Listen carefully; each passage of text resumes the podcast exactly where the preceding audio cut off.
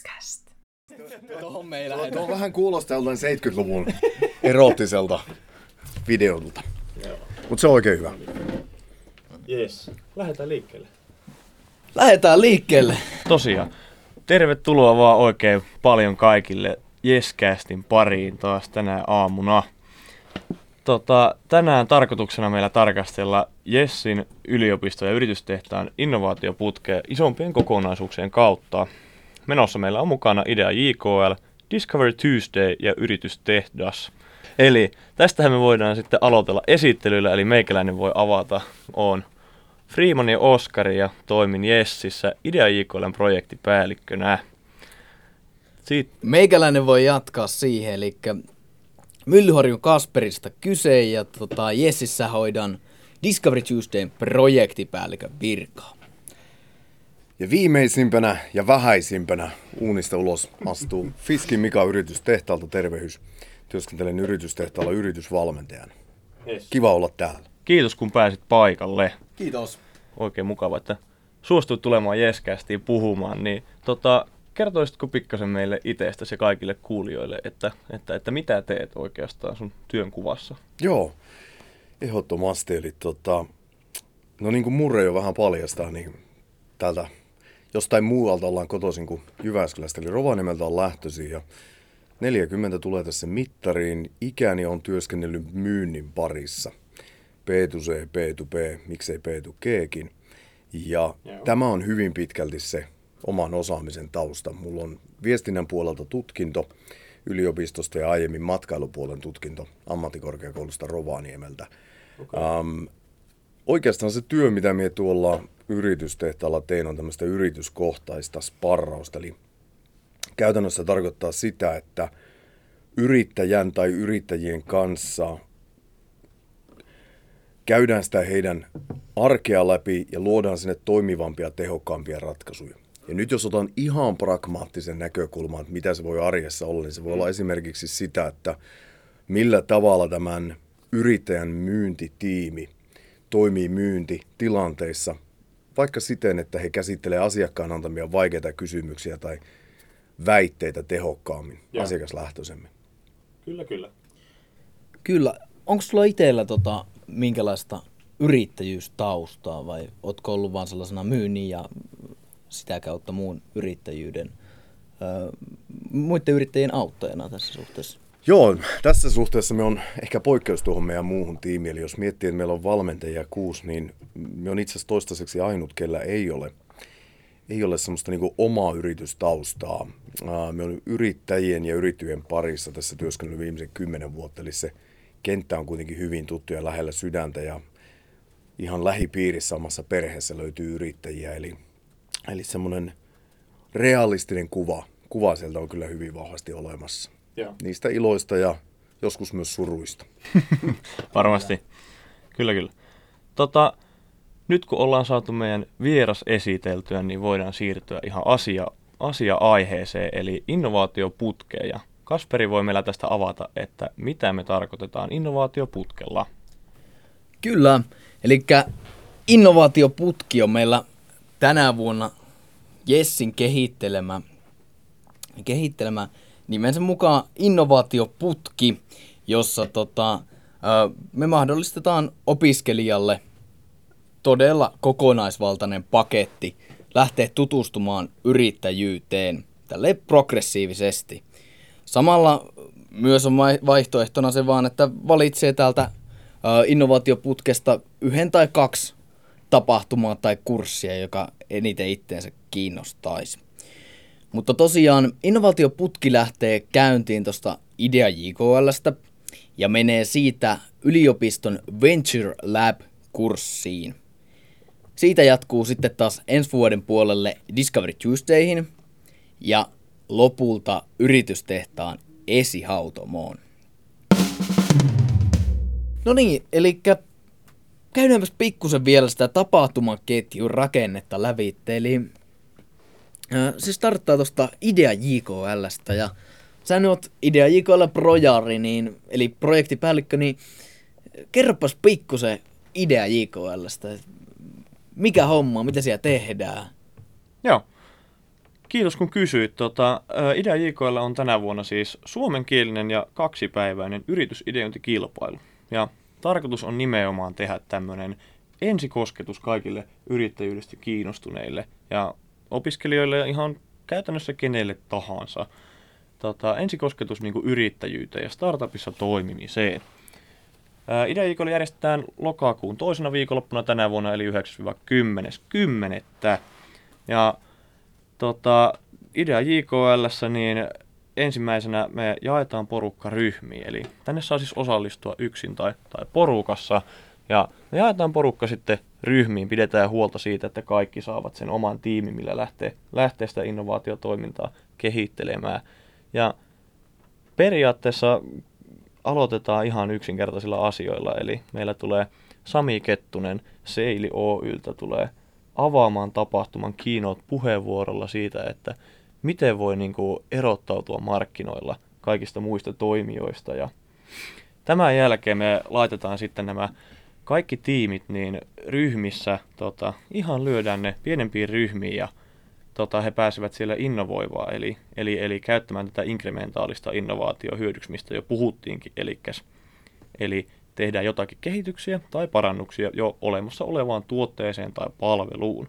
Toki on mahdollista myös keksiä aivan uusia ideoita, mikä olisi erittäin suotavaakin, mutta koska kun mietitään, että nyt me, nyt me otetaan tästä kaverukset ja laitetaan ne yhteen ideointikoppiin, niin mitähän siinä mahtaa tapahtua. Että se, on, se saattaa hyvinkin nopeasti koitua hankalaksi tilanteeksi, että no enpä mä nyt keksinytkään sitä uutta Teslaa tässä. Mm, ja kyllä. Päinvastoin tarkoitushan ei todellakaan ole, ole keksiä uutta, uutta tällaista koko markkinaa disruptoivaa ideaa tai ajatusta, vaan nimenomaan, nimenomaan tutustua siihen toimintaan yksinkertaisien esimerkkien avulla. Ja meillä on siellä... Meillä on siellä sitten tämmöisiä valmiita keissejäkin jopa tarjolla niin kuin näille ryhmille, että jos käy niin, että ei, ei niin kuin keksi mitään, niin meillä on siellä niin kuin valmiina olevassa tämmöisiä, tämmöisiä keissejä. Haluaisitko antaa pikkusen tällaista sneak peekkiä, että minkälaista keissiä siellä olisi luvassa, että jos tässä katsojia pikkusen kiinnostaisi, mutta... Tota, joo. Ää... Mä en kaikkea vielä paljasta, mitä, mitä meillä on siellä tulossa. Jätetään, jätetään jonkun verran yllätyksiä, ettei, ettei käy niin, että kilpailijat vaikka vie näitä ideoita tästä ei, pöydän äärestä. Mutta, hyvä, mutta tota, mä, voin antaa, mä voin antaa tästä tämmöisen esimerkin, että ää, viime vuoden Idea J K L voittajista, että tota, täällä oli semmoinen tiimi, joka keksi, keksi Uberiin sellaisen kehitysidean, että he laittuvat Uber-kuskeille tota, postipaketteja matkaa, eli Eli, eli he kehittivät tätä tuoteideaa silleen, että pystyisivät niin kuin toimittamaan yksityishenkilöiden posteja niin kuin paikasta A paikkaan B. Ja sitten tota, tästä eteenpäin niin he hakivat rahoituksen, muistaakseni Slashista joukkorahoituksen, ja loivat sen liiketoimintakonseptin ja pitsasivat sen tota, tuomaristolle Idea J K L:ssä ja sitten päätyvät voittamaan tällä, tällä koko, koko palkinnon tai koko, koko kilpailun. No niin. Joo. Tota, ää, voidaan jatkaa ihan tätä Idea J K L:n perkaamista, eli, eli, eli ollaan päästy ensimmäisessä ideointivaiheessa liikkeelle ja päästy siihen innovaation käsitteistöön kiinni, että mitä se tarkoittaa ja miten, miten näitä uusia innovaatioita voidaan niin kuin synnyttää ja luoda. Tunnistetaan niitä mahdollisuuksia. Ja tämän jälkeen meillä tulee kello kahdeksantoista Peter Vesterbacka tulee kertomaan tota, omaa yrittäjätarinaansa meille, ja siinä on erittäin mielenkiintoinen Mielenkiintoinen kaveri kyseessä, ja odotan innolla, että minkälaista, minkälaista tota, asiaa saadaan Peteriltä ulos. Hänellä varmasti, varmasti on niin kuin, paljon tuollaisia hyviä konkreettisia esimerkkejä. esimerkkejä. Erittäin innostava puheenvuoro varmasti tulossa. Sinä voi ottaa joku vaikka sellaisia tota, pehmolintuja mukaan ja heitellä häntä pikkusen siinä. Ei suositeltua. Yes. Tota, selvä homma. Mites Idea J K L:stä vielä, vielä lisää? Joo. Vai oliko se siinä? Eli ensimmäinen päivä, kun saadaan, saadaan kasaan, niin me katsotaan, että minkälaista epäformaalia hengailua saadaan sitten ehkä järjestettyä. Ja tota, lauantai-päivänä, kun saadaan jatkumaan tämä Idea J K L:n toinen päivä, niin tota, meillä tulee semmoinen yllätysvierailija siihen aamupäivälle kertomaan uutta, uutta keynote-puheenvuoroa pitämään. Ja katsotaan, että... Jätetään tämmöinen pikku ylläri kuulijoille, että ei paljasteta vielä ihan kaikkea. lauantaina iltapäivällä sitten ideoinnin, me jatketaan tätä ideointia ryhmässä ja tässä vaiheessa pitää alkaa siirtymään siihen rahoituksen pariin, että miten, miten tämmöiselle yritysidealle voidaan sitä rahoitusta hakea ja mitä kaikkea siinä sitten niin kuin perusteellisesti katsotaan, että mitä kaikkea se tulee pitämään sisällään ja näin päin pois. Ja sen jälkeen Elsa Ervasti tulee pitämään meille pitchausworkshopin, mikä on myöskin tosi mielenkiintoinen. Elsa Ervasti siis tietokirjailija on kirjoittanut pitch-kirjankin, missä hän kertoo itse asiassa Peter Vesterbackan kanssa yhteistyössä, että miten voi niin kuin, muodostaa tällaisen innostavan, innostavan tiiviin puheen siitä, että mikä se sun liikeidea on ja mikä tämän konseptin ajatus niin kuin on. No niin, eli siellä on pitsauksen suhteen tämmöinen oikein tehokaksikko Kyllä. kertomassa. No niin, kuulostaa hyvältä. Tästä, tästä sitten tiimit saavat, tota, saavat ne ohjeet, että miten se pitch-puhe rakennetaan ja voivat alkaa sitä itse miettimään. Ja sitten tämän jälkeen tarkoitus onkin ottaa ihan lavaa haltuun niin sanotusti ja tiukalle tuomaristolle mennä pitsaamaan se oma liikeidea, jonka jälkeen sitten me kruunataan voittajat ja siellä on ihan rahanarvoista palkintoa luvassa, mutta näistä lisää myöhemmin. Oliko muuten sillä tavalla, että ideaikollista pystyisi jotakin opintopisteitäkin saamaan? Joo, ehdottomasti. Eli tota, opiskelijana sulla on mahdollisuus tienata yhdestä viiteen opintopistettä osallistumalla Idea J K L:ään. Ja siitä täytetään tämmöinen yksinkertainen opin, oppimispäiväkirja, missä, missä, missä selitetään sitten tota, tätä innovaatiotoimintaa ja yrittäjyystoimintaa, mitä oot harjoittanut siinä kahden päivän aikana, niin se on tosi helppo tilaisuus saada oikeasti montakin noppaa itse asiassa omaa, omaa opintosuunnitelmaa, jos tällainen, tällainen on tarvetta. Ja me, meillä on tällä hetkellä Edufutura-yhteistyö käynnissä, eli Jamkiltakin tähän pystyy osallistumaan. Se on Entrepreneurship in Action, on se kurssi uraa, kymppi kymppi muistaakseni. Ja tota, me yritetään tästä saada nyt vielä sellainen setti kasaa, että voitaisiin toisen asteen opiskelijoita nostaa enemmän tänne Jessi-toimintaan mukaan. Meillähän onkin niitä ollut jo. Muuan Joel Manninen kävi, kävi vähän suunnittelemassa Idea J K L:ää aiemmin lukioikäisenä kaverina. Ja haluttaisiin jatkaa tällaista, tällaista yhteistyötä, niin me saadaan, saadaan hyvin isolla todennäköisyydellä tota, tämän Edufutura-yhteistyön kautta niin, niin, niin Gradialle ja sitten muille, muille lukijoille tota, kurssisuoritukset lyötyä näistä. Eli kaikille nuoremmillekin kuuntelijoille, niin oikein paljon tervetuloa vaan Idea J K L:ään. Elikkä seuraavanahan tällä innovaatioputkessa meiltä löytyy Jyväskylän yliopiston järjestämä Venture Lab-kurssi. Ja siitä päästäänkin ensi vuoden puolelle ja tammikuun keskivaiheelle, jolloin starttaa Discovery Tuesday, josta meikäläinen voisi pikkusen höpötellä enemmän. Elikkä Discovery Tuesday on neljä viikkoa kestävä yrittäjyysohjelma Lontoon kielellä eli englanniksi. Ja koko homma starttaa tammikuun puolessa välissä, niin kuin sanoin, eli kahdestoista ensimmäistä ja huipentuu mahtavaa eeppiseen finaaliin neljästoista kaksituhattakaksikymmentäyksi. Ja koko homma silleen kaljaksi ja makkaraksi, niin Discovery Tuesdayssä joka kerralla tiimit, jotka on jo ennen ensimmäistä kertaa luotu, joko valmiitten tiimien pohjalta, jotka hakee sinne, tai sitten yksittäisten kävijöiden, joista me muodostetaan tiimi pohjalta. Ja Uh, nämä tiimit lähtee sitten innovoimaan yritysideaa, jonka he lähtee käytännössä tyhjästä, mutta meidän loistavien apuvälineiden kan- kanssa rakentamaan. Ja samalla tavalla kuin Idea J K L:ssä, niin Discovery Tuesdayssakin löytyy keynote-puhujia. Uh, esimerkiksi edellisvuonna on ollut Ivana Helsingin toimitusjohtaja Pirjo Suhonen kertomassa juuri tuosta business-idean validoimisesta. Uh, Keynote-puhuja tulee kestämään semmoisen neljäkymmentäviisi minuuttia puheosuudelta ja vartti sitten vapaita kysymyksiä, jonka jälkeen tiimit laittaa oikeasti ne hihat heilumaan ja pistää tekijän aina kyseisestä aiheesta, mistä tämä keynote-puhujakin on puhunut. Eli tässä tapauksessa porukka lähtee sitten validoimaan heidän liikeideaansa. Okay. Tätä jatkuu sitten nelisen kertaa, totta kai aina pikkusen eri aiheella ja lähestymistavalla. Tämän lisäksi toivotaan tosi paljon, että ja kannustetaankin muutaman erillisen tapaamisen pohjalta siihen, että tiimit lähtee myös vapaa-ajallaan työstämään tätä heidän liikeideaansa. Sillä jos vaan kerran viikossa näkee, niin pikkusen saattaa soppa laimeeksi jäädä.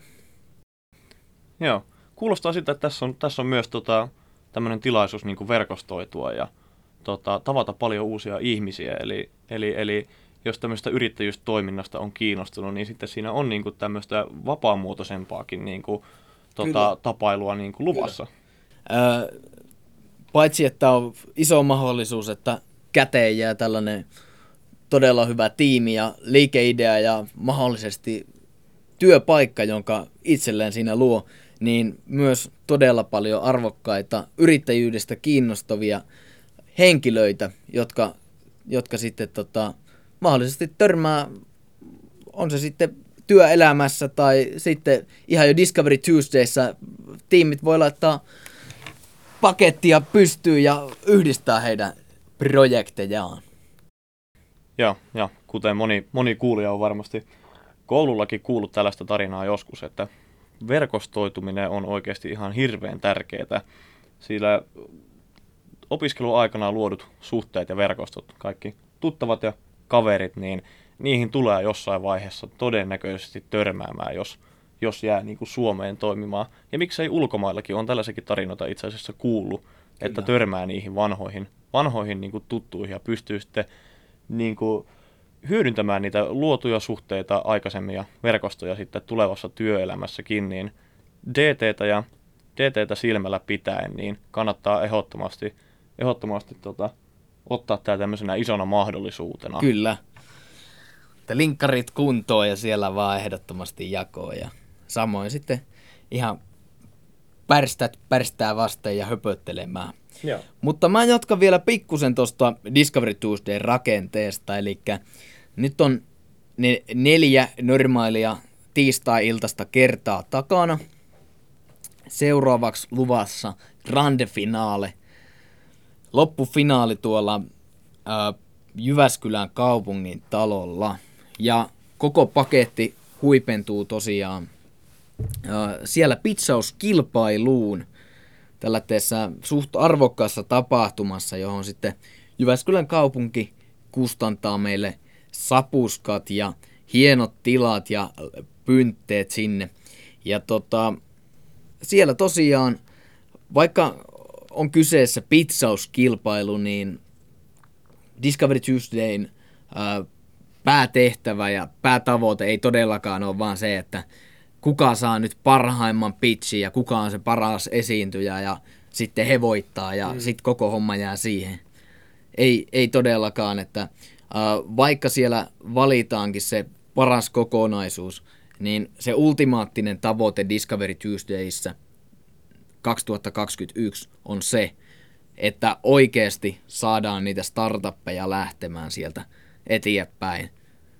Vähintään sinne yritystehtaan puolelle, jossa he pystyvät sitten vielä coachaamaan ja auttamaan yrit- yrityksiä ja näitä ö, tiimejä päättämään sen, että lähtevätkö vielä jatkamaan siitä oikeasti pitkälle.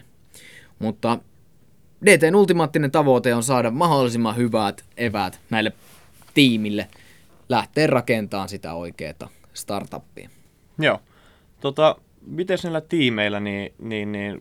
on kuullut, että tuolla D T:ssä on tuommoisia coacheja ja supercoacheja erikseen, Kyllä. niin mitä, mitä nämä niin kuin kaverit tekee siellä? Joo, erittäin hyvä kysymys, eli kahdenlaisia coacheja tosiaan niin kuin sanoit, eli supercoachit oli noita, nimenomaan noita keynote-puhujia, josta äsken höpötteli, eli muun muassa tämä Pirjo Suhonen, ja, joka oli siis edellisvuonna, ja tota, tämän lisäksi on coacheja, eli jokaiselle ryhmälle on oma tämmöinen valmentaja, jonka idea ei ole niinkään se, että hän olisi osa tätä tiimiä ja innovoisi heidän kanssa, vaan kun kyseessä on tällaiset äh, Jyväskylän liike-elämästä jo tutut henkilöt ja kellä on kokemusta yrittäjyyden saralta, niin he toimii ikään kuin peileinä näille projektitiimien äh, ideoille, ja kun he, he, heillä saattaa olla tosi paljon tällaista innostusta, niin kuin kuuluukin olla, että no niin, että tämä ja tämä tehdään ja ei vitsi, tästä tulee hyvä, niin tarkoituksena on pikkusen heittää sellaista valitettavaa realismia siihen kehiin ja sitten samalla myös tsempata sitä, että, että no miettikää sen vähän, vähän tältäkin kantilta tätä, mutta, mutta että kyllä te pystytte sen varmasti jollakin tavalla painimaan sen ongelman siitä eteenpäin. Joo, todella mielenkiintoisen kuulosta ja kuulostaa kyllä, tässä tulee tämmöinen tietynlainen innostus ainakin itselle heti, että kyllä. Koska se D T järjestettiinkään siis? Se oli... Joo, kerrataan se vielä tässä, eli kahdestoista ensimmäistä kaksituhattakaksikymmentäyksi, eli ensi vuoden tammikuussa pärähtää sitten D T käyntiin, ja D T huipentuu tähän grande finaleen neljästoista kaksituhattakaksikymmentäyksi. Äh, Aloituspäivämäärä on sata varmaksi lukkoon lyöty, mutta tota, tuo finaalin päivämäärä saattaa vielä päivällä kahdella heittää. Mutta tällaiset alustavat päivämäärät on suunniteltuna, että lyökää ihmeessä kalenteriin. Meillä tässä tota, ää, puolentoista kuukauden päästä alkaa haku Discovery Tuesdayhin. Meiltä tulee lomaketta silloin ulos, niin ehdottomasti sinne täyttämään ja sitten yksin tai kaveriporukalla Discovery Tuesday kaksituhattakaksikymmentäyksi messiin. Ja sama pätee ehdottomasti tuohon Idea J K L. Ja itse asiassa asia, mitä unohdin siinä mainita, niin täytyy tässä vielä, vielä promoota pikkusen. Ää, Idea J K L:ssäkin, kun mekin jaetaan porukka tiimeihin niitä tota, yritysideoita luomaan, niin meilläkin on coacheja paikalla, eli kokeneita yrittäjiä, joista tota, kerrotaan myöhemmin, ja näiden esittelyt itse asiassa tämän, tämän jakson ulos tullessa niin onkin jo täydessä vauhdissa, joten tästä kuullaan vielä. Ei muuta kuin Idea J K L:n ja D T:n niin somekanavat haltuun. Kyllä. Ja tästä sitten seuraavaksi päästäänkin äh, kuuntelemaan Mika Fiskin tarinaa tota, Yritystehtaan Esihautumosta. Kyllä. Mika, kerro meille.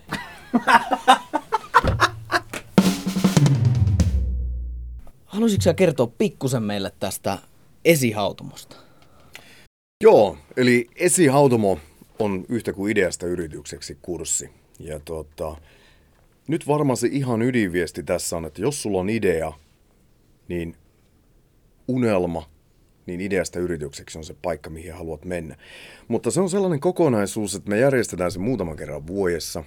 Joo.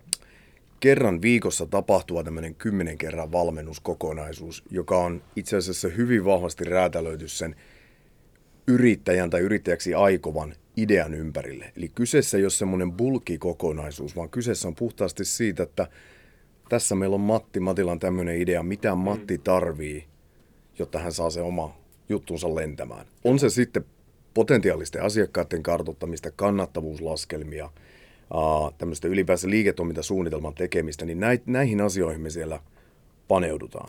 Kyllä. Mutta ehkä se, mistä me ei kovin usein kuitenkaan huomata puhua, kun me puhutaan ideasta yritykseksi kokonaisuudesta, on se, että siellä on tosiaan sitten sinun lisäksi se ehkä kymmenen muuta mm. samanhenkistä ihmistä, jotka on samankaltaisessa tilanteessa, eli, eli he haluaa mennä eteenpäin, heillä on joku unelma, jota kohti he haluaa kulkea. Ja tuo ideasta yritykseksi kokonaisuus on siitä poikkeuksellinen, että siitä pelkästään pääse ottaa askelmerkkejä sen sinun oma idean suhteen eteenpäin, vaan se saat sparria niiltä kavereilta, jotka on siinä huoneessa. Se saat sen yhdessä tekemisen hengen. Ja monta kertaa niin kuin valmennustilanteiden suola on sen tiedon lisäksi se, että se kuulee niitä eri näkemyksiä, parhaita käytänteitä niiltä muilta kavereilta. Eli, eli tota, se on yksi iso, iso suola. Ja toinen on sitten se, mikä usein jää sanomatta. Niin kyseessä on kuitenkin kokonaisuus, jonka sisältö palvelee myös työelämään siirryttäessä. Ei pelkästään, jos sattuisi käymään niin, että toteaa, että ei tämä idea ollutkaan sellainen, minkä kanssa haluan edetä, niin kaikki se, mitä tuolla käydään läpi, niin palvelee sitä työelämään siirtymistä joka tapauksessa. Eli mie uskallan sanoa, että tällä pystyy ottamaan itse asiassa vähän etumatkaa suhteessa muihin. On se sitten oma yritys tai jotain muuta. Mutta oman yrityksen eteen tuolla, tuolla tehdään töitä, se oma unelma eteen. Kenelle tuo ideasta yritykseksi on, niin jokaiselle, jolla on idea tai ajatus omasta yritystoiminnasta. Sulla ei tarvi olla mitään valmista, mitään myyttistä, mitään loppuun asti hiottua. Riittää, että sulla on jonkinlainen ajatus ja tahtotila. Ei se, se ei vaadi sen kummempaa. Me autetaan kyllä sitten eteenpäin. Eli ei kannatte liian isoa tavallaan barrikaadia siitä itselleen rakentaa, vaan tämä on oikeasti semmoinen henkisen sparrauksen foorumi. Kyllä. Ja tota, Oskari, mitä sä sanoisit, että mitä, mikä on ollut se meidän tota, pääajatus tämän putken takana? Tässä kun Mika selitti yritystehtaan esihautumosta, niin tota, me voidaan mennä tänne tapahtuma, tapahtumaketjun alkupäähän. Eli meidän tarkoitus on tota, kastaa vähän varpaita veteen niin sanotusti tämän yritystoiminnan ja innovaatiotoiminnan kanssa Idea J K L:ssä. Eli, eli kun täällä toisessa päässä esihautumo on se, mistä, mistä voidaan mennä toteuttamaan niitä unelmia sitten jo niin kuin ihan yritystoiminnaksi asti, niin toisessa päässä Idea J K:lla on se paikka, missä tosiaan osallistujat saa kastaa nimenomaan varpaita veteen, eli saada se ensikosketuksen yrittäjyyteen ja innovaatiotoimintaan. Eli täällä sun ei tarvitse tietää yhtään mitään vielä liiketoiminnasta, vaan siellä tosiaan tarkoitus on antaa kaksipäiväisen tapahtuman ajan semmoinen kuva ja käsitys siitä, että millaista on toimia yrittäjänä ja millaista on startupissa toimiminen. Eli se on sellaista hyvin hektistä innovointia kaksi päivää ja siinä saa aktiivisesti tehdä ryhmän kanssa töitä. Ja tota, tarkoitus onkin paljon, tarkoitus onkin siis oppia uutta ja luoda sitä omaa liikeideaa ja sitten tästä me päästäänkin Idea J K L:n pitch-taitojen opettelun jälkeen niin, niin, niin suoraan tuonne tota, yliopisto Venture Lab-kurssille. Kyllä. Ja Venture Lab-kurssin jälkeen tulee tietysti Discovery Tuesday. Ja tota, uh, Discovery Tuesday kestää tänä vuonna neljä viikkoa. Alkaa tuossa ensi tammikuun puolessa välissä. Ja Discovery Tuesday on la- ikään kuin laajennettu versio Idea J K L:stä. Mm. Lyhykäisyydessään D T:ssä lähdetään rakentamaan yritys- kautta liikeideaa ohjelman kautta ja siitä tehdään toimiva startuppi.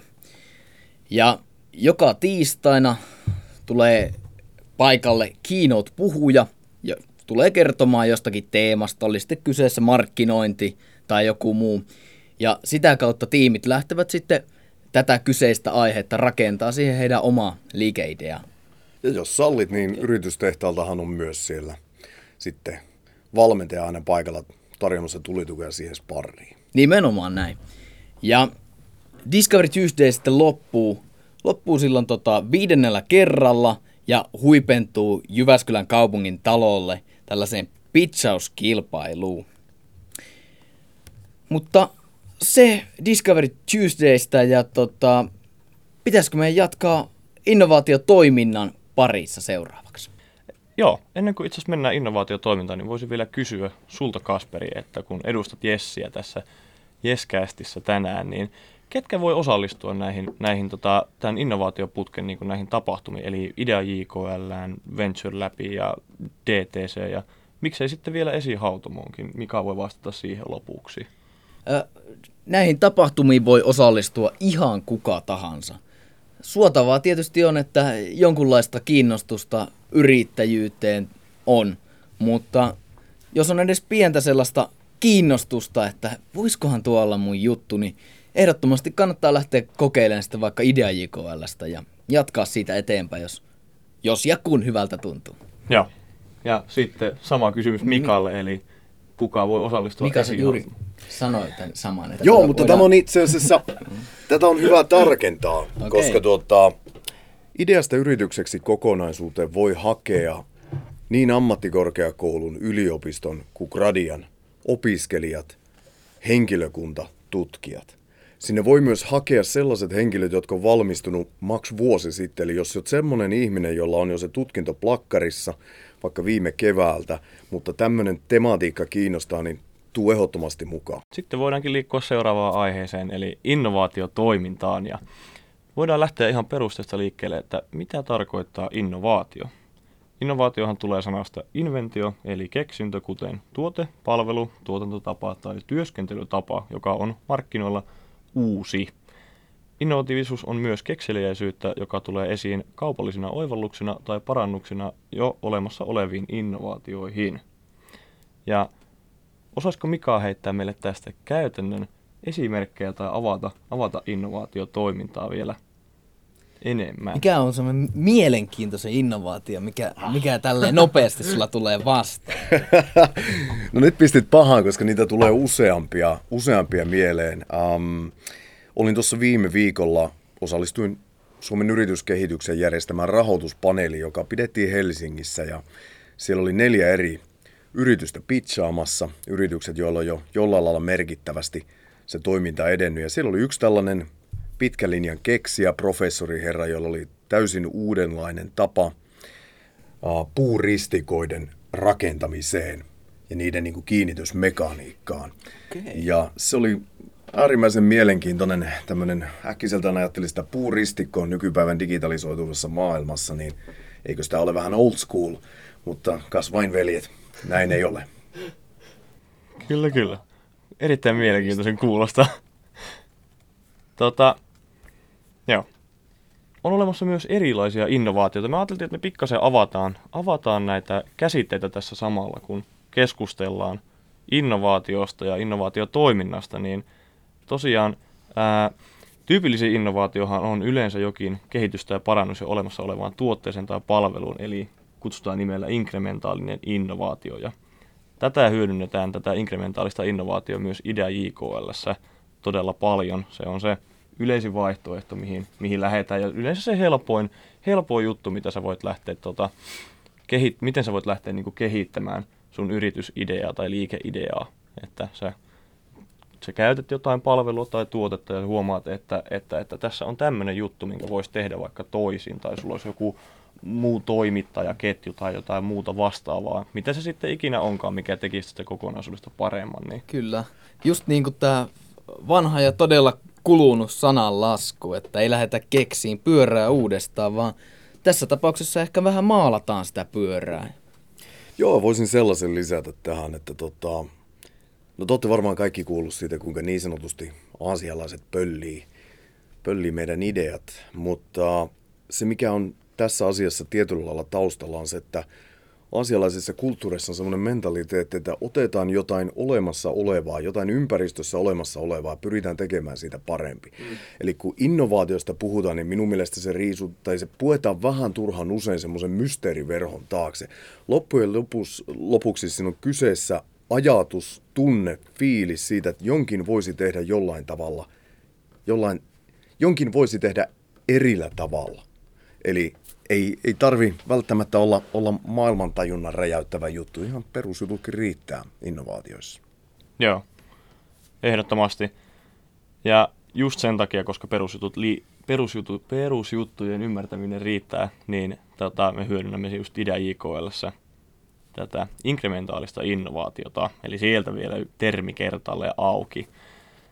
Ja voidaan tota liikkua seuraava innovaation pari, eli avoimen innovaation piiriin, eli yrityksen sidosryhmien, kuten asiakkaiden ja muiden yritysten kanssa kehitettävä innovaatio. Niin osaatko Mika sanoa avoimesta innovaatiosta meille jonkun vaikka esimerkin tai kertoo, että, kertoo tarkemmin, että mitä sillä tarkoitetaan? Ehdottomasti. Um, näitä itse asiassa on, näihin on törmännyt hyvin usein ja Ja tota, otetaan, jos sen verran otetaan askel taaksepäin, niin jotta se pystyt tämmöisen niin sanotun avoimen innovaation hoksaamaan tai luomaan, niin se mitä se edellyttää on luottamusta niiden sidosryhmien kanssa. Se, että koetaan aidosti, että ollaan samalla sivulla, on ehkä jonkinlaiset jopa pelisäännöt hahmoteltu sille yhteistyölle. Mm. Um, useimmiten ne avoimet innovaatiot, mihin mie törmään, liittyy myytävien tuotteiden ominaisuuksien parantamiseen tai sitten siihen toimitusketjuun, siihen miten se uh, tuotteen tai palvelun myyjä lopullisesti toimittaa sille asiakkaalle tai loppuasiakkaalle sen palvelunsa. Useimmiten ne innovaatiot liittyy näihin. Ne voi olla hyvinkin pieniä juttuja, mutta sitten taas asiakaskokemuksen näkökulmasta tosi isoja.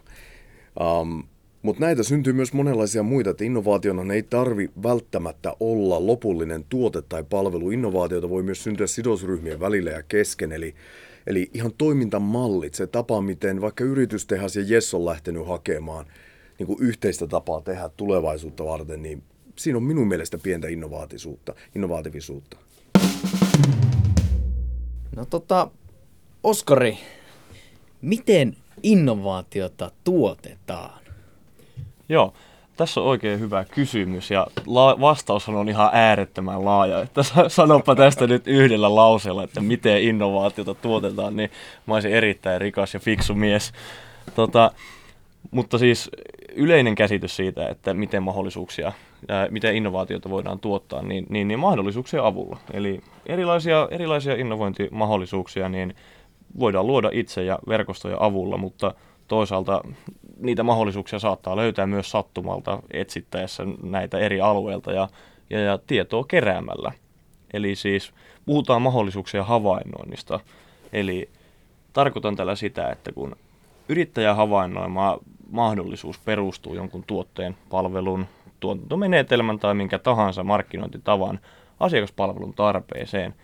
Eli tota, tällä kun sä, tätä... Eli tota, tässä kun sä käytät jotakin tiettyä palvelua tai tuotetta, niin siinä reflektoidaan niitä eri ongelmia tai tarpeita jonkin asian uudistamiselle. Ja tällaisia mahdollisia lähteitä sitten voi tulla esimerkiksi ää, aikaisempien kokemuksien ja kumulatiivisen kokemuksellisen oppimisen myötä. Eli... Varmaan saa tuohon väliin kommentoida. Joo, ehdottomasti. Tuota, niin. Tämä on, ehdottomasti. Tämä on mielenkiintoinen kysymys. Nyt ollaan minun mielestä aika... oikean asian äärellä, että minä näen tämän vähän kahdesta kulmasta, että me, miten innovaatioita synnytetään. Tässä on tavallaan kaksi polkua. Toinen on se, että ajatellaan, pohditaan, varataan aika kavereiden kanssa ja lähdetään sparrauttaa jotain ideaa, katsotaan mitä sitä kostutaan. Mm. Toinen on sitten tämä älä ajattele koulukunta. Eli, eli jos annan tämmöisen käytännön esimerkin, niin nautin suuresti tämmöisen Douglas Adams-nimisen herran kirjasta kuin Linnunrata käsikirja liftareille. Tämä on klassikko skifi-teos. Ja tuossa kirjassa ää, henkilö opettelee lentämään, ja lentämisen salaisuus on siis se, sen kirjan mukaan, että kun se tiput vaikka korkealta kalliolta, niin sinun pitäisi kesken sen tippumisen ja sen välittömän kuolemanvaaran uhatessa unohtaa, että se itse asiassa tiput. Ja täysin vaan niin kuin päästä siitä hetkestä irti. Ja sen irtipääsemisen avulla se opit lentämään. Tämä on minun mielestä mielenkiintoinen anekdootti tähän niin kuin innovoimiseen, että jos me yritetään kovasti juosta karhua kiinni, hmm. kyllä me saatetaan se saada ja jossain vaiheessa me saahankin. Mutta missä tilanteessa sen karhun olisi parempi antaa tulla sinun luo? Eli me eletään aika vauhikkaassa kiireisessä arjessa, meillä on kaikilla koko ajan älypuhelimet kourassa, niin täytyy myöntää, että me on alkanut dikkaan tylsistymisestä. Todella paljon. Eli, eli annetaan itsemme hetkittäin tylsistyä, niin sieltä tulee, se on jännä, että alitajunta tuottaa niitä ideoita ja, ja sieltä päästään innovaatioidenkin pariin. Että ei niin kuin lähetä sille, että nyt on iso pöytä täynnä paperia ja nyt lähdetään, nyt tehdään, nyt tehdään, vaan enemmän semmoista, että katsellaan, että hei, näitä, tohon voisi perustaa kioskin tai, tai niin. muuta vastaavaa, mitä ikinä keksiikään. Kyllä varmasti, että kyseessä on jälleen kahden asian balanssi. Kyllä. Jep. Ja tästä päästäänkin aasinsillalla tähän mahdollisuuksien arviointiin. Eli, eli, eli puhutaan siitä, että kuinka paljon tämmöisestä potentiaalista liikeidean mahdollisuudesta esimerkiksi tiedetään, että mitä dataa ja evidenssiä meillä on käytössä. Eli ennen kuin lähdetään toteuttamaan, puhuit tästä esimerkistä, että kuinka jahdetaan karhua ja se saatetaan saada kiinni, niin on, on tärkeää arvioida kaikkea sitä saatavilla olevaa tietoa ja tämän liiketoimintamahdollisuuden niin kuin, ää, luonnetta. Että millainen, millainen liiketoimintamahdollisuus tässä on, ennen kuin lähdetään, lähdetään itse toteutukseen. Eli ää, tässäkin päästään asiaan, kuinka paljon kokemusta ja osaamista sitten tällaisen idean, idean niin kuin, mahdollistaminen tota, vaatii. No nyt heidän semmoisen rohkean ajatuksen, että se ei vaadi kauheasti viime kädessä osaamista. Se vaatii halua. Se vaatii tahtotilaa. Se vaatii sitä, että vitsi, tämä on jotenkin minusta niin iso juttu, että, että tätä kohti on vaan pakko mennä. Ja sitten sitä osaamista ja oppia varten on, on olemassa toimijoita, kuten Jes, Yritystehdas, ideasta yritykseksi ynnä muut palvelukokonaisuudet. Täältä löytyy kyllä tulitukea, mutta se, että minä haluaisin vähän riisua tätä niin kuin kynnystä tietyllä lailla, mikä tunnutaan usein yrittäjyyteen liittävän, että et, et sulla täytyisi jotenkin olla niin kuin työkalupakissa kaikki ne viisitoista työkalua. Ne pitäisi olla järjestyksessä, ne pitäisi olla mietittynä. Se on väärä mielikuva. Ei, se, se riittää, että sulla on jonkinlainen ajatus ja tahtotila, ja haluat hakeutua muiden samankaltaisten ihmisten pariin. Se, se avaa sen suus. Että et niin kuin kaikki muu tulee sen jälkeen. Kyllä. Kyllä. Eli kuulostaa tosi tuommoiselta luo, luovalta prosessilta koko, koko tämä, että, että, että nimenomaan tota, mennään niin kuin tekeminen edellä, toisin sanoen. Kyllä. Mä voisin heittää sellaisen pienen esimerkin tähän kohtaan, sellaisesta niin kuin Ju, just sun kuvailemasta yrittäjyydestä. Mun mielestä se oli todella hieno tapaus, kun mulla oli äh, vanhat naapurit, niin heillä oli tota, perusomakotitalo ja kaksi lasta ja auto ja tälleen, mutta sitten ei, ei enää oikein kiinnostanut tää tämmönen niin kutsuttu oravan pyöräelämä. Ja tota, he sitten myi kaiken ja lähti näiden viisi- ja seitsemänvuotiaiden lasten kanssa maailmanympärysmatkalle ja kiertelivät siinä sitten semmoisen kymmenen kuukautta ja Afrikassa tuolla tota, itärannikolla Mosambikissa he oli, eivät tietenkään osanneet kieltä tai, tai mitään vastaavaa ja katselivat siellä vaan, että hittolainen, että tänne voisi kyllä niin kuin lyödä sukellusfirman pystyyn. Että he olivat kyllä kovia sukeltajia, mutta ei niin kuin tällaista liiketoiminnasta mitään kokemusta. Se tuntui vaan heillä niin helkkari hyvältä idealta ja että tänne me halutaan jäädä, niin nyt ne pyörittää siellä seitsemättä vuotta tätä firmaa. Että niinku, ei siinä tarvitse olla sellaista huikeaa liiketoimintamallia ja opiskellut mm-hmm. kauppatieteitä viisikymmentä vuotta. Ja ei, ei, ei se, ei se niinku vaadi sellaista, vaan enemmän just tota asennetta ja halua oppia. Mm. Se on juuri näin, että mulla ehkä itsellä harmittaa se, että kun yrittäjyydestä puhutaan, niin juuri nähdään tämmöisiä profiileja tai tiettyjä niin kuin tutkintotaustoja, mutta viime kädessä, jos otat satunnaisella otanalla tuosta vaikka sata opiskelijaa, niin on aika varma, että jokaisella heistä tulee jonkinlainen idea tai aihio, jos heitä vähän jututetaan. Eli kyllä se on kaikissa se potentiaali. Se, me on humanisti, mm-hmm. itse kuitenkin koulutukseltani ja näin päin pois, että ei, kaiken tuo voi unohtaa, että rohkeasti vaan sitä omaa, omaa niin kuin näkemystä esille. Me tarvitaan ihan kaikkia ja ihan kaikenlaisia näkemyksiä. Kyllä. Joo, ehdottomasti. Tota, mistä päästäänkin itse asiassa, kun mainitsit, että olet humanisti tosiaan koulutukseltasi, mm. niin poikkitieteellisyyteen ja innovaatiotoiminnassa. Että, tota, poikkitieteellisyys innovaatiotoiminnassa siis voidaan, voidaan nyt perkaa vaikka näinkin yksinkertaiseksi asiaksi, että tarkoitetaan erilaisilta aloilta tulevia henkilöitä, joilla on erilaisia näkemyksiä tiettyihin asioihin, koska heillä on erilainen koulutustausta tai ää, kulttuurin tuntemus on erilaista. Niin osaisitko sanoa tuosta, tuosta että onko se, niin kuin, oletko huomannut omassa työelämässä, että minkälaista niin kuin, apua siitä on ollut tai millainen erottava tekijä se on? No ehdottomasti. Tämä on, tämä on tosi mielenkiintoinen kysymys. Olen innoissani, että, että, että täällä ollaan tästä puhumassa.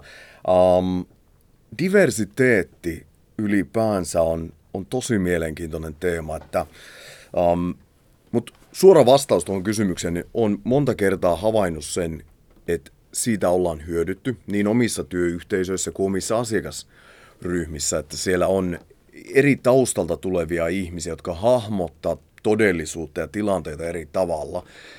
Um, se on ehdottomasti suola, um, mutta ne, tämäkin on vähän sellainen asia, että homogeeninen ryhmä versus heterogeeninen ryhmä, niin ei ole ihan yhtä täysin oikeaa vastausta, että se on niin tilanne, tilanne riippuvaista.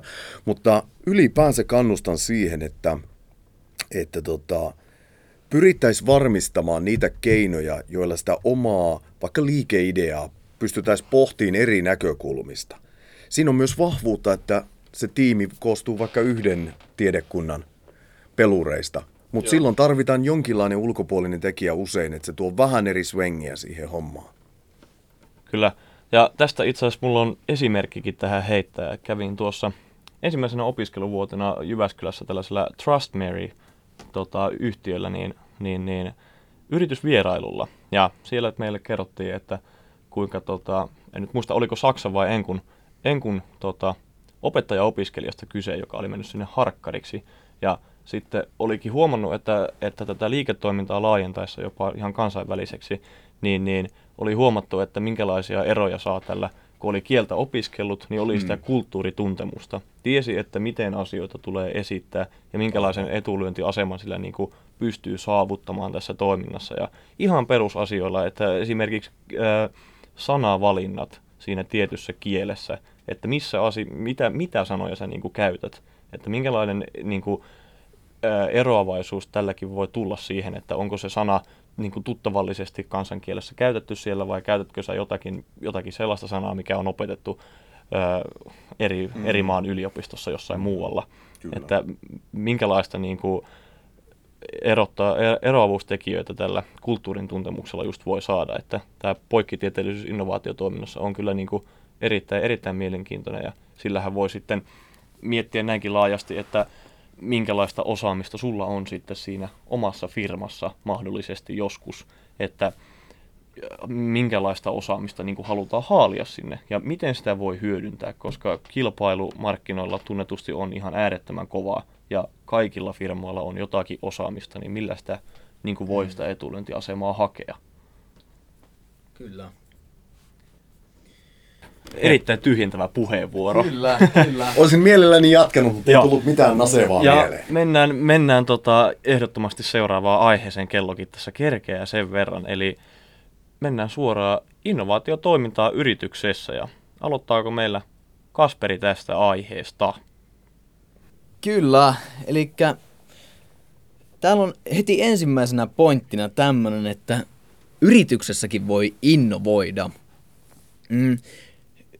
Yleensä tämmöinen innovointitoiminta nähdään ehkä enemmän just tällaisessa startup-kulttuurissa ja tällaisessa, että nyt minä mm. innovoin ja perustan firman. Mutta totta kai sitä voi lähteä myös yrityksen sisällä. Mun mielestä Googlellahan on tällainen, tällainen tosi vahva, vahva tota, teema tässä yrityksen sisäisessä innovoinnissa, että ö, heillä on tosi moni näistä Google eri palveluista syntynyt just Tällaista, tällaista kautta, että ö, siellä on, heidän työntekijät on lähtenyt innovoimaan ja sitten on pienestä projektista syntynytkin Google Mapsia tai muuta vastaavaa. Et, onko sulla, Mika, jotakin vastaavia esimerkkejä heittää tuosta yrityksen sisäisestä innovaatiosta?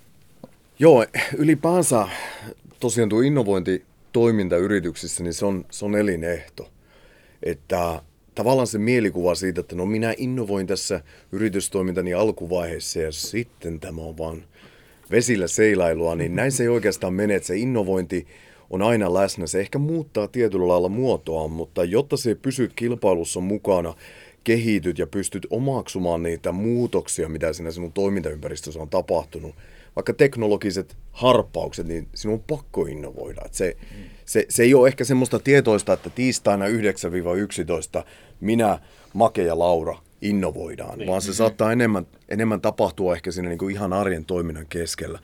Mutta siis ehdottomasti ja minun mielestä innovointi on alaotsikko vaan ihmisen luovuudelle ja näyttäkää minulle ihminen, joka ei ole luova, niin mm. olen, olen hämmentynyt. Kyllä. Eli tota, mut Mutta sitten ihan esimerkkeinä, niin kyllä tässä meidän ihan nykyisessä asiakaskunnassa nimiä mainitsematta, niin on nähnyt tosi hienoja tapauksia siitä, että on otettu se oma liikeidea lähempään tarkasteluun, löydetty niitä kulmia, mitkä ei ole ehkä ihan niin tehokkaita kuin pitäisi olla ja lähdetty rakentamaan niiden päälle.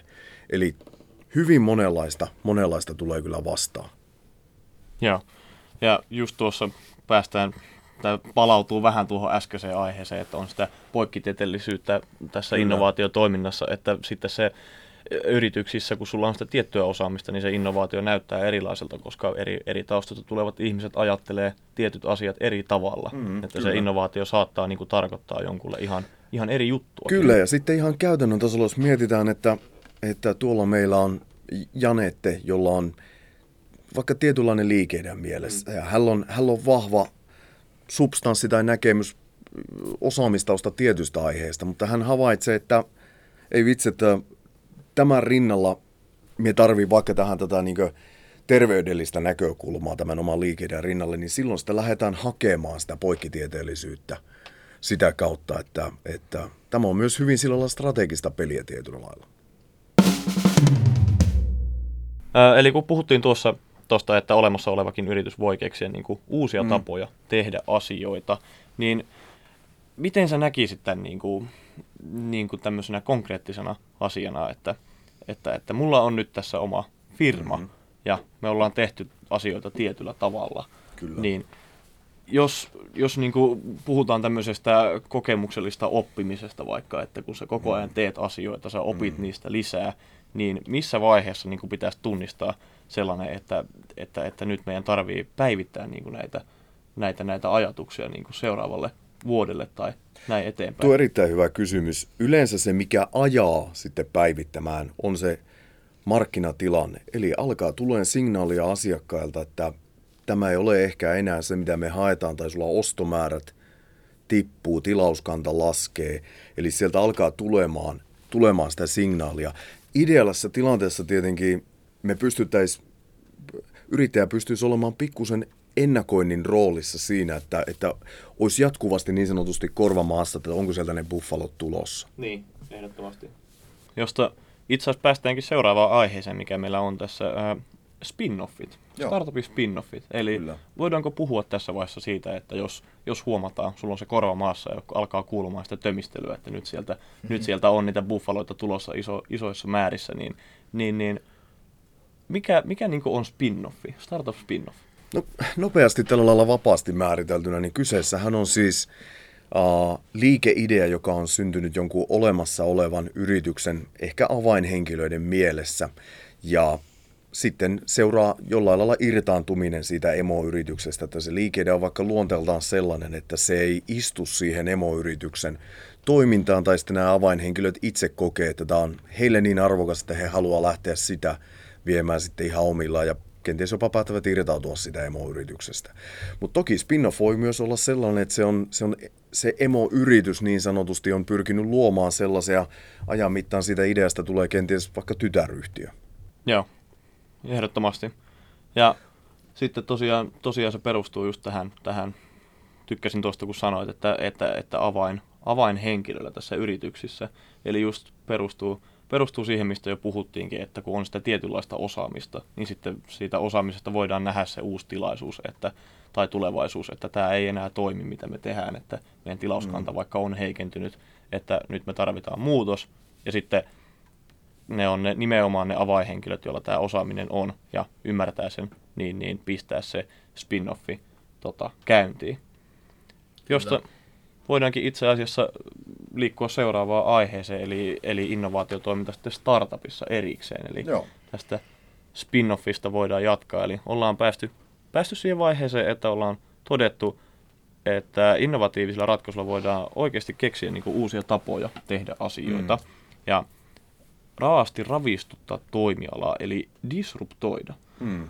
Osaisitko disrupto, disruptoimisesta meille kertoa niin kuin enemmän, että, että, että mitä sillä tarkoitetaan, jos otetaan toimialaa ja aletaan vaikka joku teknologiatoimiala ja aletaan sitä niin kuin ravistelemaan? Joo, no disruptiohan niin kuin yleisesti ottaen on jonkin olemassa olevan toimintatavan tai status quon uh, heiluttamista, muuttamista, ravistelua, niin kuin tuossa sanoit, eli, eli tuodaan jokin sellainen tuote tai palvelu, joka pakottaa sen, kenties jopa sen koko toimialan uh, katsomaan sitä tilannetta eri tavalla. Eli luodaan ehkä jopa pysyvä muutos.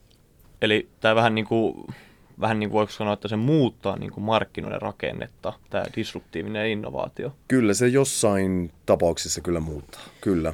Se voi toki myös muuttaa siten, että se viime kädessä, viime kädessä kuluttaja alkaa tekemään valintojaan eri tavalla. Ja. Voitaisiko miettiä niin kuin esimerkkinä tässä esimerkiksi vaikka Teslaa nyt niin kuin autoalalla. Mm.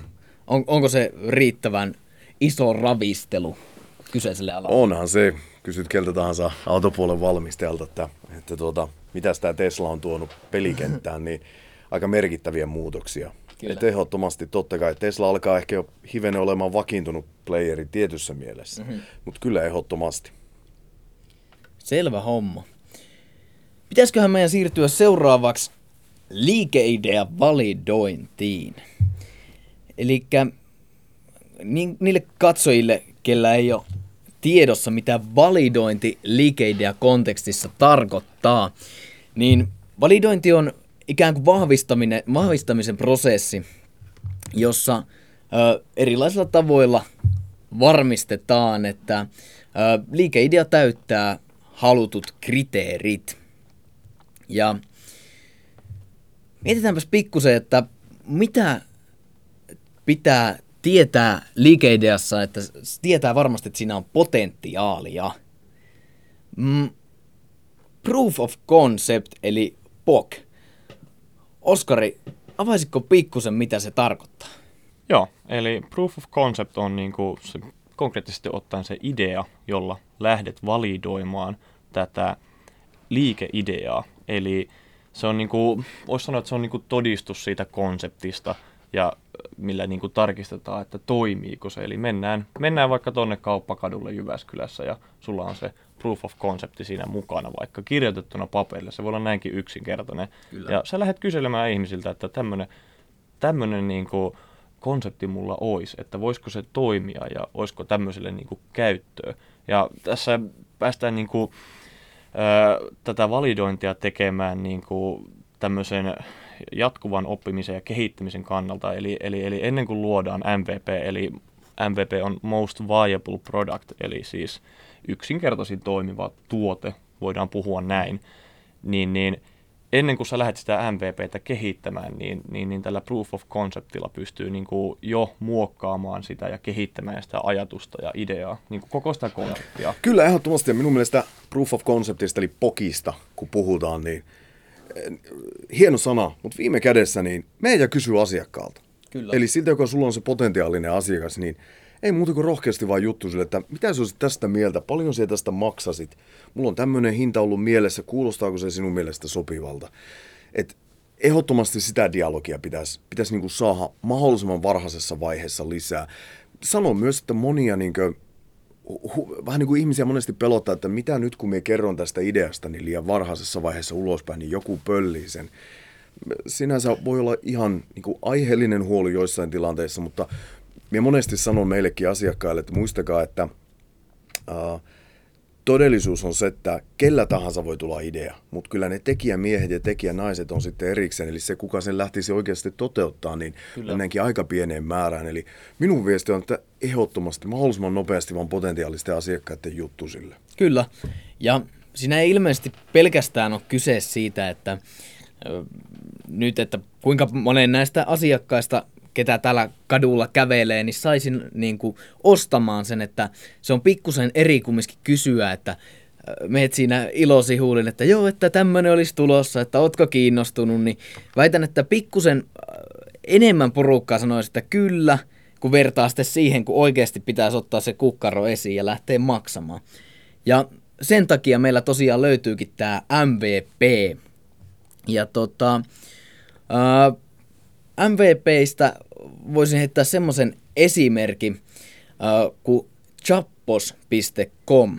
Kyseessä on tämmöinen valtava kenkäkauppa ja hänellä oli aika mielenkiintoinen tämmöinen M V P, eli kävi kuvailemassa kenkäkaupoissa äh, erilaisia kenkiä ja laittoi ne sitten nettiin ja myyntiin tiettyyn hintaan. Ja aina kun ihmiset sitten ostivat jonkun kengän, niin hän kävi itse siellä kenkäkaupassa ja myi tämän kengän ja postitti sen eteenpäin. Ja tällä tavalla testasi käytännössä, että onko siihen tarvetta tällaiselle nettikenkäkaupalle. Ja todellakin oli. Se toimi aivan helkkari hyvin. Mielenkiintoinen. Tämä ei ollut mulle. Ei ollut tuttu itselle tämä. Joo. Zappos piste com kyllä. Erittäin, erittäin tuommoinen niin kuin nykyisestikin tunnettu ja laaja, laaja tota, toimija. Tämä ei lienevästi ollut sponsoroitu mainos kuitenkaan. Ei, ei ollut, ei ollut. Kyseessä on sen verran iso ja globaali firma, että ei, ei, ei ole kyllä sponsor, eikä ole myöskään Teslan kanssa. Että jos sieltä joku Teslalta kuuntelee, niin voidaan kyllä jotain, jotain diiliä Discovery Tuesdayn tai Jessin kanssa lähteä totta kai hieromaan, mutta tota, ei, ei, ei ole yhteistyötä tässä jaksossa muuta kuin totta kai yritystehtaan puolelta. Jep. Äh, niin, Oskari, oliko sulla Joo. jotakin kommentoitavaa asiaa? Tuohon olisin, olisin niin kuin vielä, vielä halunnut jatkaa pikkasen, eli, eli puhuttiin, että lähdetään niin kuin testaamaan sillä potentiaalisella asiakaskunnalla tätä ideaa ja sitten sillä M V P:llä, eli sillä yksinkertaisella tuotteella, niin että miten, miten se voisi toimia, niin se on niin kuin semmoinen alfa-versio tästä, tästä niin kuin tuotteesta, mikä meillä vaikka on kyseessä, ja sen jälkeen sitä lähdetään sitten parantelemaan niiden palautteiden pohjalta. Sitten luodaan sitä kokemuksellista oppia tässä niin kuin koko ajan, että mitä, mitä se asiakaskunta haluaa ja miten se olisi mahdollisimman niin kuin toimiva ja sellainen käyttäjäystävällinen niin kuin se tuote, tuote, mikä meillä on kyseessä. Ja tämän jälkeen, mitä, mitä tapahtuu oikeastaan tämän jälkeen? Mennäänkö me, mennäänkö me suoraan pivotoimaan? Niin, no se on, siinä menee sitten vähän siihen tilanteeseen, että, että minkälainen se liikeidea on ja mitkä on. Kannattaa olla ne seuraavat stepit, että onko meillä mahdollisuus lähteä pienimuotoista jopa myyntitoimintaa harrastamaan vai onko sitten syytä, syytä tota, vielä mennä ehkä siihen tuotekehityspöydälle. Että se, se on vähän sellainen kysymys, johon täytyy katsoa sen tilanteen mukaan.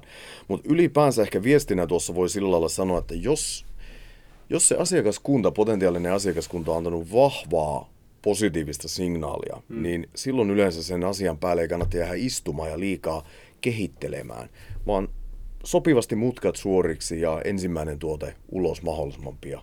Mutta vastaavasti, jos sitten se asiakaskunta ei, ei millään lailla meinaa olla vakuuttunutta tai, tai poimii vain muutamia hyviä juttuja siitä tuotteesta hmm. palvelusta, niin silloin on todennäköisesti syytä vähän mennä sinne piirustuspöydälle takaisin. Joo, eli voitaisiko niin kuin puhua tässä nyt näinkin yksinkertaisesta, palataan tähän innovaatioputkeen, eli näinkin yksinkertaisesta asiasta, että sä oot mennyt vaikka Idea J K L opettelemaan innovaatiotoimintaa ja sitten sä oot tutustunut siihen, että mitä se niin kuin tarkoittaa, saanut sen pienen kokemuksen, kaksipäiväisen kokemuksen siitä, että mitä tämä yrittäjätoiminta on ja sitten sä oot vaikka mennyt tästä näin Jyväskylän yliopistolla ja katsonut, että hei, meillähän on tämä Venture Lab-kurssi täällä käynnissä, käynnissä että sä oot mennyt tänne tänne tuota, tutustumaan sitten näihin yrityksen perustamisen niin kuin, niin kuin, niin kuin perusteisiin vielä syvällisemmin ja sitten hypännyt Discovery Tuesdayhin tästä, eli tähän viisiviikkoiseen innovointiprojektiin. Ja onko niin kuin, tämän jälkeen, tämän jälkeen, jos mietitään, että D T:ssä on vaikka keksitty, siellä on, on tähän ää, M V P:hen tutustuttu jo jonkun verran, niin mm. olisiko niin kuin tässä vaiheessa mahdollista niin kuin hypätä sitten sinne yritystehtaan Esihautumoon jo kyytiin? Ehdottomasti, että tässä vaiheessa se ideasta yritykseksi on paras paikka tulla. Eli, eli saat lihaa luitten ympärille, saat konkreettisia askelmerkkejä sitten eteenpäin. Pääset vähän jo kiinni ehkä siihen omaan unelmaan ja siihen, että siinä luot oman näköistä työelämää. Se on paras paikka. Sinne vaan. Joo. Kyllä. Hyvä, hyvä kiteytys tähän näin. Tässä vaiheessa meillä alkaa, alkaa aika loppumaan ja ollaankin saatu hyvä jeskäästi jakso taas nauhoitettua. Haluttaisin tässä vaiheessa kiittää sua, Mika, että oot tullut meille tänne vieraaksi tänään. Ja Kiitos paljon. Tuon... Kiitos paljon, kun tulit. Tuonut tuollaisia konkreettisia esimerkkejä just paljon, paljon esiin ja näin. Hyvä, ja jos summaan johonkin, niin, niin, niin jos sulla on unelma, niin mulla on sulle kaksi sanaa ideasta yritykseksi. No niin, kiitos. Kiitos, herra. Kiitos. Moro. Moro. Moro.